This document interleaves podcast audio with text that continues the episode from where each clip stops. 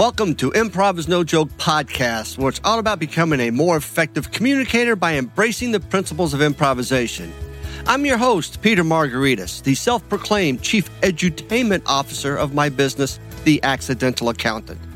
My goal is to provide you with thought provoking interviews with business leaders so you can become an effective improviser, which will lead to building stronger relationships with clients, customers, colleagues, and even your family. So let's start the show. Welcome to episode six of Improv is No Joke podcast. I'm your host, Peter Margaritis, and thank you very much for listening today.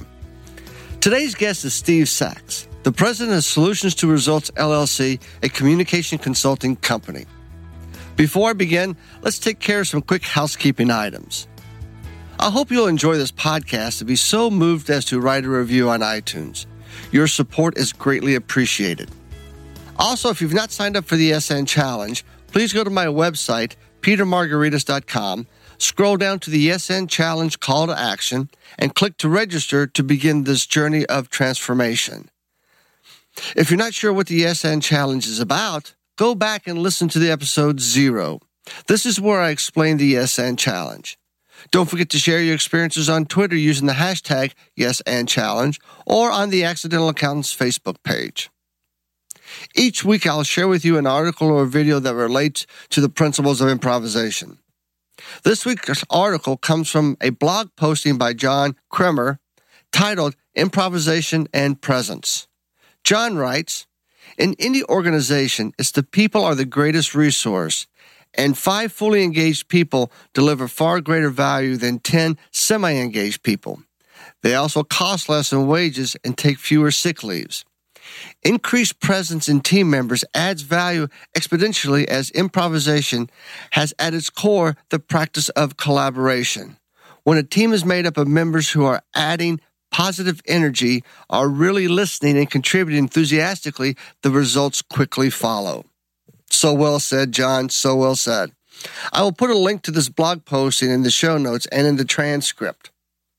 Now back to Steve Sachs. Steve is a CPA, CGMA, and ABV whose consulting company Solutions to Results LLC works with membership organizations, professional practices, and individuals to create and implement effective communication strategies that result in clear and compelling messages. A former executive director of a membership association, Steve has been in the forefront of the accounting profession for 30 years. He has developed practice management publications, continuing professional education programs, produced award winning newsletters, and led the creation of a niche credential. As you listen to this interview, you might hear ice being dropped into a glass or a blender in the background. Steve was in New York City on business and was able to squeeze in this interview by sitting in a lounge at a New York City hotel. With that said, here we go. I am so excited today to have on my podcast uh, Steve Sachs. And Steve and I met in Las Vegas at a CCH conference, and he was one of the attendees in my Leveraging Your Leadership Using Improvisation. And we had such a spirited conversation after that. I actually visited Steve in New York in his office, and I want to keep this dialogue going that we've had. So, first and foremost, welcome to the podcast, Steve. I greatly appreciate you taking time out of your busy schedule uh, to spend some time with me in this in this conversation. It's uh, my pleasure, Peter. Thank you for inviting me to join you. You're more than welcome, uh, and I'm look. I'm so looking forward to this conversation on what kind of nuggets we can pull out from your wisdom and your experiences over the years. But I, I guess a great starting point is tell us a little bit. Tell my audience a little bit about yourself, about your background. Well, I'm a CPA by training and experience. I had several years in public accounting with uh, mid-sized firms and uh, a large firm. But I was always more of a right-brain thinker, you know, the antithetical uh, CPA. So I was never enamored by by numbers. I wanted to know what the what generated those numbers? Why are they different? Giving a, a financial statement to a client three months after the fact and just signing off on it was no value add for me. So I got into consulting early on uh, before I joined the AICPA. And when I was with the AICPA, I was involved in a number of initiatives that I'm proud to say uh, still exist uh, very strongly today. One is uh, leading the development of the ABV credential and starting business valuation litigation services conferences back in the early 1990s. I was also involved in writing the first set of consulting services standards and helped develop the framework for the second one, which was focused on business valuation. I was uh, developed award-winning newsletters. We had a membership section uh, for those who wanted to pay an extra stipend to be part of a consulting services uh, membership section where they would get various communication uh, materials and conferences and things of this nature. Again, keeping with the mindset of uh, the right brain aspect. From there, I had my own consulting practice, which did not involve accounting, but it involved communications, marketing communications, any any form of external communications, press releases, position papers, uh, speeches that I have written for a number of people, newsletters that I had written for uh, a state society, and then after that, I was part of this uh, organization called Global Alliance, comprising eight top 100 firms that decided they got too big for their own association, so they decided to come together. And we formed that, and then we went searching for another organization that already had international growth rather than going to all four corners of the globe. So uh, formed from the Global Alliance, which was the name of the organization, merging with Moore Stephens North America, and I was at the helm of that organization for 11 years, which then takes us to the present day, where I have now revived my uh, company Solutions to Results, whose tagline is When identifying problems just isn't enough. Why do I why do I look at it like that is because every time, whether I was putting conferences together or using consultants uh, on a personal basis, professional basis, you know, it's always easy to find the problem and then you write them the check and nothing has changed. So I say that you must go from problem identification to determining, uncovering the solutions and not stop there because what usually happens, you use consultant A, and consultant A takes you from one point to the next point. Then you got to hire consultant B, who'll take you to the next point. But you really don't have one-stop shop. So that's where I'm looking uh, to create a differentiation between other consultants out there, whether I do this solely or I do as a strategic partner for other organizations that need to uncover and provide the solutions and, and most important to implement those solutions. We don't want to wash our hands and say, here's my proposal, give me my check, have a nice day, stick the report up on the, uh, on the shelf. As you are well aware, this is what happens often. That is awesome. I, I love that concept. Uh, but I want to back up just a moment. Uh, I knew there was another reason why I liked you so much because we share a lot of the same uh, qualities that we're both right brain people living in a left brain world. and I call myself the accidental accountant because I can't pronounce the antithetical CPA. It's it's it's it's way above my pay grade, and and, and there's too many syllables there for me. But I, I I love the fact that we did meet, and we both have that that commonality of communication uh, of the profession that I, I can tell by the, the, your voice. I mean, it's a profession that you've loved, that you've grown up with, but you found a different way to help the profession moving forward through your work at Moore Stephens, you're working at the AICPA, the, the right brain side of, of, of your personality and how it's morphed itself into. And I love the tagline, identifying problems is not enough. I mean, you nailed it. It's not enough. Uh, even providing solutions, but there's always something. It, it's like you said, it's an ongoing fluid process. I, I agree. And the thing is, when you only get a piece of the a slice of the pie from one consultant, then have to go to another consultant, then to another consultant. What it does is it muddies the marketplace, and you don't have any points of distinction. Why should I go with consultant A versus consultant B versus consultant C? And then we rely too much on consultant speak and all the fancy lingo. So if I say something to a client and that client, he or she is completely befuddled, then it means I'm doing my job. I haven't said anything worth a darn, but I sound intelligent, and, and that's the thing is communications. And one of the one of the things I find um, to be a contradiction is here we are relying on technology these days. Yes, I get it. It's to make the workday more efficient. But what about the next generation that's coming out? You know, the digital natives that all they're doing is exercising their thumbs and not looking someone straight in, in the eye and speaking. Accounting profession, as you would agree with me, is a relationship building uh, profession. So we shouldn't devote so much time to the technology, which then will displace people, have higher unemployment. I mean, there's got to be a way to use technology to make us a little bit more humane and a little bit more right right brained. And I don't mean to say that everyone needs to be a citizen journalist, you know, to think that they could opine on anything with 140 characters, but truly, you know, to, to listen. You know, I, I heard this a long time ago when I was little. Steve, you have two ears and one mouth, so you might as well be listening twice as much as talking.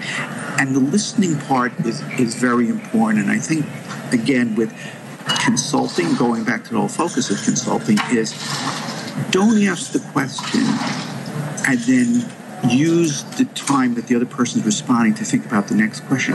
Was that question that you really asked relevant? Are you trying to get to the end game? Have you have you uh, come prepared? Do you know what the client really wants? And we're not talking about a one size fits all. Again, it has to do with relationship, it has to do with communications, it has to do with looking at things not myopically, but with a wide angle view. I can't agree with you anymore. I mean, you hit it right on the nail. I mean, that, that's that's my message that I've been trying to uh, promote through my book, through uh, this podcast. Is I, I, believe in technology, and I believe technology has a, has a place. But I'll just say this: email is not the only form of communication. Email does not build relationships. Eye to eye contact, grip and grin, uh, you know, call it old school. I just call it a, a, a, tactic that's when I can look somebody in the eye and meet them, I uh, almost immediately can determine if I have some trust for this person or not have trust for this person. Um, you get a lot of that organic information from body language and stuff that tells you a lot about that you're not you're not uh, uh, seeing uh, or hearing. And as it relates to listening, and and Steve. Ha- Steve has has read my book, and, and actually, I met him in New York in December. He and, and his colleague, and I was really blown away because in the conference room, he had my book open, he had it marked, he had it dog eared, he had tabs in there and, and underlined, and this whole thing with improvisation is the ability to listen to understand, hear what the client's saying, and then be able to adapt to what their needs are, not what our agenda is. Exactly. And that's why when you're trying to make points of distinction, that you want that client, that prospective client, to walk away and say, you know, Peter or Steve really cared and wants to be a partner. We'll use the term, it's a technical term of art in the profession, but we should say partnering for someone's success. I want to be a partner with my client's success. And I can only do that by listening and asking questions. Um, there was an article that appeared in the New York Times a few weeks ago uh, that was in the business section that I think it was titled something like Talk Less and Ask Why More. Because you, you, you start to understand and put things together. But if you're always talking, you're not you're not going to be able to read between the lines. And your point about body language is well taken. You know, attorneys hire body language coaches when they're doing peremptory challenges for witnesses in the course of uh, developing a jury for a case. Very, very important. There's books out on body language, you know, how to appear more open and friendly and approachable versus, you know, cross your arms because that means stay away, I'm defensive, or prove to me what you're saying is right. So it's, again, email is is fine for quick hits, but even then, email is abusive. Number one, you don't want to deal with somebody's issue, so you give them uh, a quick response back. So it's ping pong. Okay, now the ball is in that other person's court. So I just wipe my hands of it. But no, you didn't. All you've done is you've deferred a problem that's going to fester more and more. And since I'm a words person, tone has a lot to do with it. Exactly. You know, uh, don't call me something nasty, write it down, and then give a, a smiley emoji. I, that, that, there's, there's something a little paradoxical about that. That's right. I, I, anytime I find myself in an email ping pong contest, I immediately pick up the phone and have a phone conversation because confusion um, it's so easy to create confusion through that, as well as you know, I can I can gather the tone from your voice, I can gather the tone from your body language, but I can't gather the tone through an email, through Twitter, through a posting on my Facebook page, or or anything like that. Um, and there is, you said this early in the conversation that uh, we as CPAs are in the relationship building we, we provide services, but when I, I love asking audiences this question, what business are you in? And then CPAs go, oh, I'm in accounting, no, tax, I'll go, oh, you're in the people business first and foremost.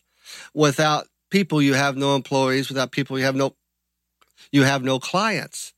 So the better that we can develop our people to be relationship builders, that's how we grow businesses. That's how we, that's how we grow, uh, um, careers is through the ability to build these types of relationships. I agree, and your presentation that I and my colleagues sat through in uh, in Vegas was one of the most enjoyable, especially since we participated in some of the physical exercises, which was really out of my comfort zone. She she pushed me to do it, and you you went to the first guy in the row in front of uh, in front of you. Said pick somebody. He turns around and picks somebody, and then he turns around and I'm, gets to the row in front of me. I'm saying, please don't pick me. Please don't pick me. And then my colleague is laughing. I said, I pick you. so anyway, that was that was really fun. Um, I remember you asked what what business were we in, and and people were you know sort of flummoxed at the question a little bit. I do taxes. I help people audits, and but it is building relationships that lead to success. Now, here's the sixty-four thousand dollar question. You and I are around the same age, give or take back in the day when we entered public accounting, it was the new staff person never went out with a partner just to meet a client to see what goes on behind the scenes. That was forbidden. Right. Now, some of the firms are seeing that it makes sense to bring the younger people in so they understand how to comport themselves in a meeting to listen, to listen, to look at the body language, to listen to the questions that the partner is asking, how he or she is asking questions, how the client is reacting. You gotta be able to bring up the next generation sooner rather than later. And if the profession doesn't realize that sooner rather than later it's going to shoot itself in the foot, and there are going to be people that will just get their CPA and disappear into the night going into the private sector or, or doing us. It's so important that you allow the younger people to have uh, an intellectual investment in, in the firm that you allow, you bring them to the client, you show them, you introduce them, because they have, the client has to have a level of comfort. And that's not to, to leave out the fact that you also want to have your firm be representative of the demographics that your client base is, is part of. Uh, that, that's that's a very good point, and and actually, uh, in the May uh, edition of Accounting Today, I had a an article published. It's time to get out from behind the desk, which really talks about a lot of what you just said. Is you're right. We never took first year, second year staff out. We we need to we need to provide them with more than just technical skills. Because if we take it from a firm perspective, the first five years they're being shoved with a, a tremendous amount of technical knowledge, which I, I, we need to be technically sound, but then we put them in the role of a manager. And now we're telling them they have to develop people, they have to develop business, but they don't have the skill set or haven't been able to develop that skill set. And, and, basically, we've done what Peter Drucker coined as the Peter principle. We've promoted them to the level of incompetence. And a lot of times they'll leave, or those who may have that right brain aspect of it will survive and continue to grow. But we need to, we need to invest in our people earlier with the what they call soft skills, which is there's they they may sound soft, but really they're hard, and they're they're really hard for a lot of people to to to master it. And I, I think quicker we as a profession do that, uh, the better off we will be in the long run. I, I agree. The um, e- even something simple as how you comport yourself at a business meeting, a dinner meeting, knowing the right fork to use, knowing where to put the napkin on the chair if you're coming back, or to let the waiter know when your meal is over, or some of these things. These, you know, these kids came from frat houses, and now they're into the real world. You know, in in our day, or at least in my day, the big best-selling book was Dress for Success. Now there's a wide school of thought of how CPAs should dress. Some of the firms now, because of the Gen Gen Ys, um, are relaxing their their dress code. They can wear jeans all all through the week, except of course, I guess if they're meeting with a client, you know, they're looking to to sort of Silicon Valley eyes the firms, you know, mm-hmm. how all the startups in the late 90s and 2000s, and not that the managing partner is going down the hallway on a razor scooter, but, you know, just, just to, just to relax the environment because you have multi-generational workplaces now. You know, you have the 60-year-old and the 25-year-old, and the 25-year-old is trying to sell the idea of business development on, uh, using Twitter or Facebook. And the 60 year old is from the old school about face to face and professionalism and ethics and all the tenets of the profession that we grew up knowing. So, what you have is you have a, a disconnect there. So, firms are going to have to find a way for the 25 year old and the 60 year old to meet in the middle. And, and that I think is going to be a very uh, key factor, particularly in the next nine or 10 years. 75% of the existing firm leadership is going to be retired. Right. So, how is that going to impact the way business is done? Is it now going to be new generations are going to be dealing with new generational clients and it'll be different than the way you and I did it or the way our predecessors did it? I don't know. But I do know one thing, and that is if firms want to maintain a legacy and long term viability, they cannot say to a candidate, you know what? Peter, in uh, 12 or 13 years, we'll make you partner. They'll say that, you know, on the campus recruiting. No, I'm sorry, that doesn't cut the mustard anymore. They're going to look at you like you have three heads. You know, that's why firms are now saying we need to build leaders sooner faster, more effectively, give them all the arrows in the quiver that they need. So by the time they're 28 or 29, that wasn't a mountain to overcome. That was you know, five or six or seven years rather than 13 years. So that's going to be another sea change that, that we're going to see in, in the profession.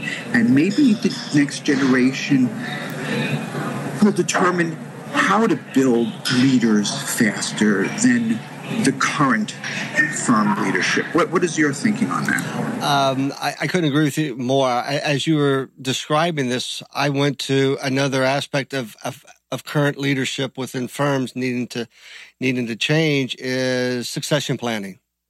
And a lot of the feedback is, and I've talked to in my audiences when I've had people in firms who are at the manager level and I ask them, do you want to make partner? And 75% of the time it's no uh, because I see the way the partnership is run. And I, I had one gentleman say that a, a partner gave him a, a, put a file on his desk and said, I want you to handle this transaction this way. And he looked at it and said, uh, no, I think I've got a better way for it.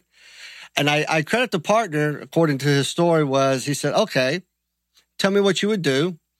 And he told him, and he said, you know what? That's a better idea. So the manager, I guess, got a little cocky. He said, if this was my firm, I'd run it differently. And the partner going, okay, tell me how you would do it. He said, I wouldn't have 10 partners. I'd have 20. I would spread the work out, spread the wealth out so we won't burn ourselves out and kill ourselves. And we need to become more creative and think outside the box, which he then went on to explain that they have a monthly creative meeting where they're trying to come up with new ideas. They're trying to get the, the, the manager that, that build that succession plan internally versus I think a lot of firms succession planning is being bought and being gobbled up. Um, and I think it, you know, it, it, all goes back to when I think about this, I, I think about obviously I, I, try to equate a lot of stuff to improv. I think firms have to be able to adapt a lot quicker in today's day and age than they ever have in the past. And by listening and hearing the client, hearing the associate, and truly parking their agenda for a moment and, and, trying to live in the other person's reality will give them a better feedback in and what are the needs and wants of my client, internal client who I'm, i want to build a relationship with because I want them to become partner or I want them to become CFO, as well as my external client as well. And I think that I think that's that's a big challenge out there, but I I believe that we can master it once we accept it. And I'll just take one additional step. Most CPAs have never read the uh, AICPA 2025 Horizon Project on the core competencies that are needed in this profession. So, I, and I'm not going to tell the audience all of them. Uh, I would highly suggest that they go and download and read it. But I didn't see anything in there about debits or credits or code sections or or the codification. I saw leadership, communication, synthesizing, critical thinking, these types of skills, and, and this is what. And I believe, in our our opinion, that we need to have a, a greater investment in the profession today in order to build a better tomorrow. I agree wholeheartedly. And and one thing, um, it's nice if you have uh, professional-looking marketing collateral, and you talk about culture, this culture, that. But many times I see that they're not walking the talk. You know, and culture is a very big thing. Culture will be the determining factor whether you've created a home for that future star or not. You know, it used to be that back in the day, if you job jumped, you know, 10 times before 35, oh, you know, you were toxic, radioactive. But then it turned around to say, you know, expect somebody before 35 to move around because of opportunity or pay or this and that. But I say there's nothing wrong with with loyalty that is wrapped within commitment, accountability, responsibility, and respect. There's there's no there, there's an important factor that someone who's a staff person being given the opportunity to become a partner has to change their mindset from an employee to an owner back in the day, when you were a partner, all you did was kick in a capital investment, had your book of business, eat what you kill, you know, all the, hmm. the usual jargon. But now you have have, have a responsibility for building the next generation of leadership. You have to be a coach. You have to be a cheerleader. You have to be an SOB. You have to be a confidant. you have to be a rainmaker. You have to have some technical knowledge. You have to have some some strategic uh, mindset. And there are a lot of people that are saying, you know what? I didn't really sign up for this. I don't have, I can't manage people. So what they do is they're really good technically, and they can be lifetime managers. Occasionally they'll bring in business, but they don't want to be shackled with the whole idea of being a partner. And I will say that you know how we always say by 20, 25, 75% of the uh, existing leadership will be retired. I will say that in the next 15, 20 years, that the partnership model that we have seen, which is in that pyramid, is, is going to be, I'm not even going to say turn on its side. I think it's it's not going to look the way it looks anymore. I think the accountability, the metrics, the everyone's role, uh, understanding the uh, impact that they play in building a business is going to be run more as a corporate model. Certainly, there are some firms that are looking at that, but that is more of the exception than the rule. And why would why would you be a partner and and do manager level work? I've seen this a lot and then build a client. And then the manager is stuck between a rock and a hard place because they have to report to the partner and they have to manage all the engagements they have on. The model doesn't work, and you talked about burnout before. That's exactly what what's going to happen. So, so that example of the guy you said that you know what the manager said we shouldn't have ten partners, we should have twenty partners and spread wealth. But the most important thing is that we don't burn out, and and and that is a very key thing because people I speak with now are just like they're tired. Just for it's it's it's too onerous. You know, it, it lost its cachet over the past number of years. It's still a great profession, but you as the leader of a firm, tone at the top, just like tone at the top of a corporation, tone at the top in a partnership where there's a sense of esprit de corps, where you understand that your client is not your client, but it's the firm's client, especially if you could leverage the skill sets of another partner helping that client solve an issue. Otherwise, the client said, gee, you know, I spoke to somebody down the block who said they can do this, and you never told me about that. I think I'm going to go with them. Right. right. I, I, want to touch on something you said uh, uh, at the very start of this about culture. Uh, I had uh, one of my podcast interviews is with Karen Young of HR Resolutions, and she was talking about the hiring practice, and she threw this huge boulder my way, and I'm I'm and, I, and basically what she said is within her organization, she doesn't have the the applicant fill out the application first. She has the applicant go out to the website, look at the mission, vision, and core values of the organization, and the first conversation they have before even an application is, well, now that you've seen our three, how do you fit into the, our organization? How do you fit into our culture? And then she sits back and listens to the response. And then based upon that, their response, she determines if it's a good fit or not. And if it's a good fit, then the application will come in the, in the traditional hiring practice, which I thought was brilliant. And she said that since instituting that, their hiring their turnover, I, guess is a better word, their turnover has declined dramatically because they're putting people who want to be there, people who believe in the culture, um, uh, and that can accept that culture, they're more likely to be vested. There's some type of an emotional investment into it. It becomes not, I'm not, to your point, it becomes, I'm not an employee. I'm part of this organization. I'm part of this wheel that, that turns.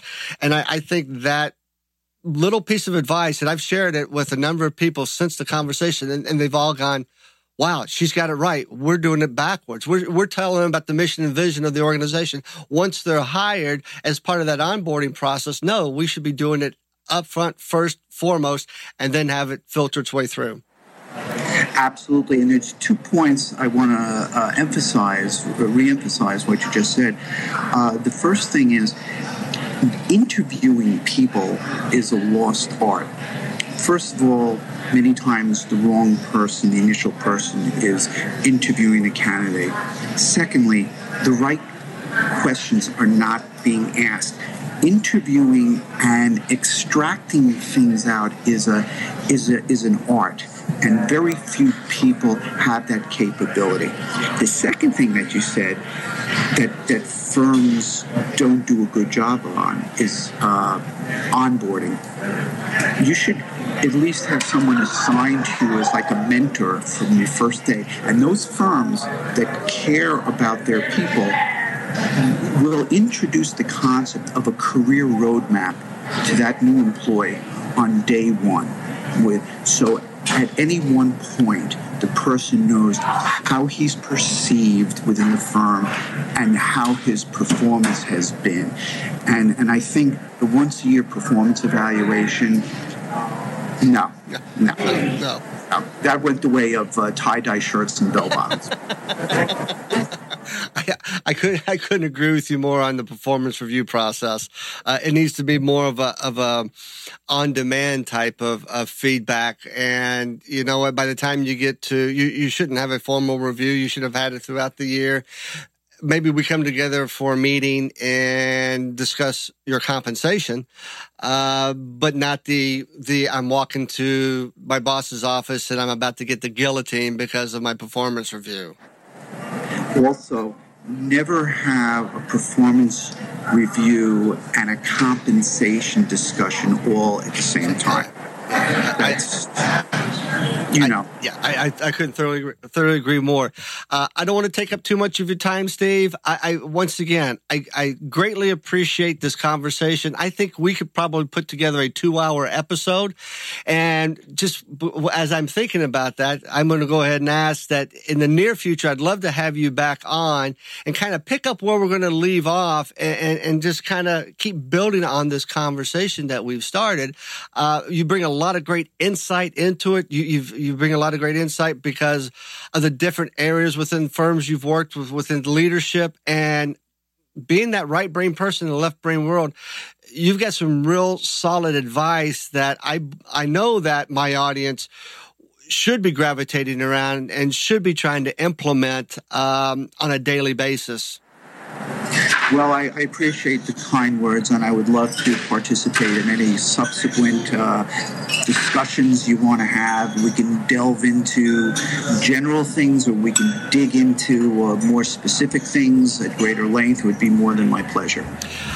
Well, I, I'm looking forward to it. And Steve, thank you so very much again for taking time. I've learned a lot. I, I love the conversation. I, and the conversations that we've had in the past have always been spirited, and, and we see things uh, from a slightly different perspective than maybe most in our profession, which is which is a really good thing. And once again, thank you. I greatly appreciate it. My pleasure. Have a good day. Take care now. Thanks. That was a very thought provoking interview with Steve.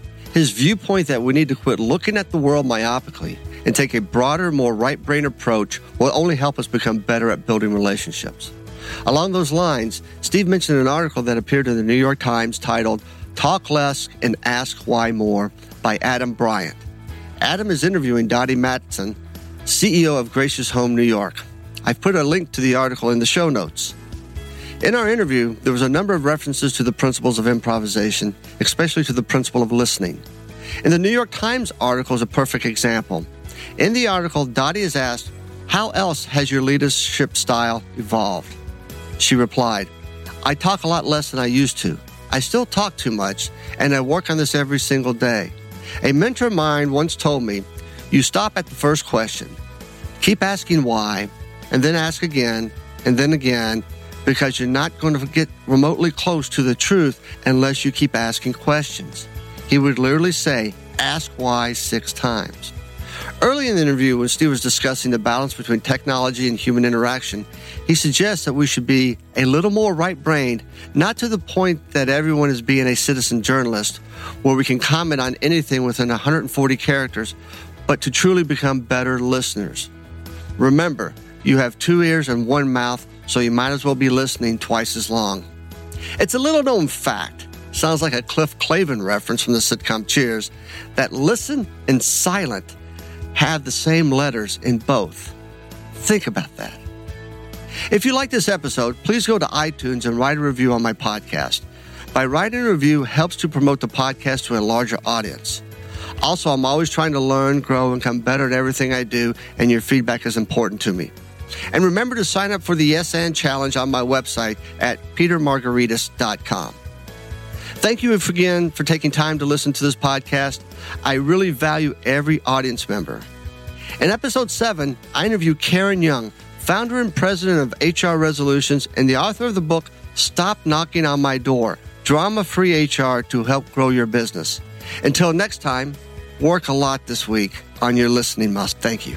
Bye.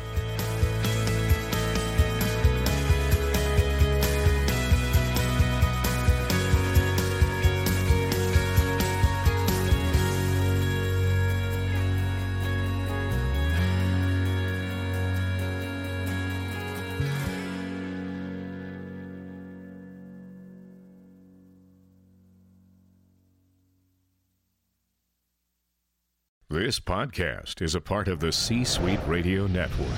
For more top business podcasts, visit c-suiteradio.com.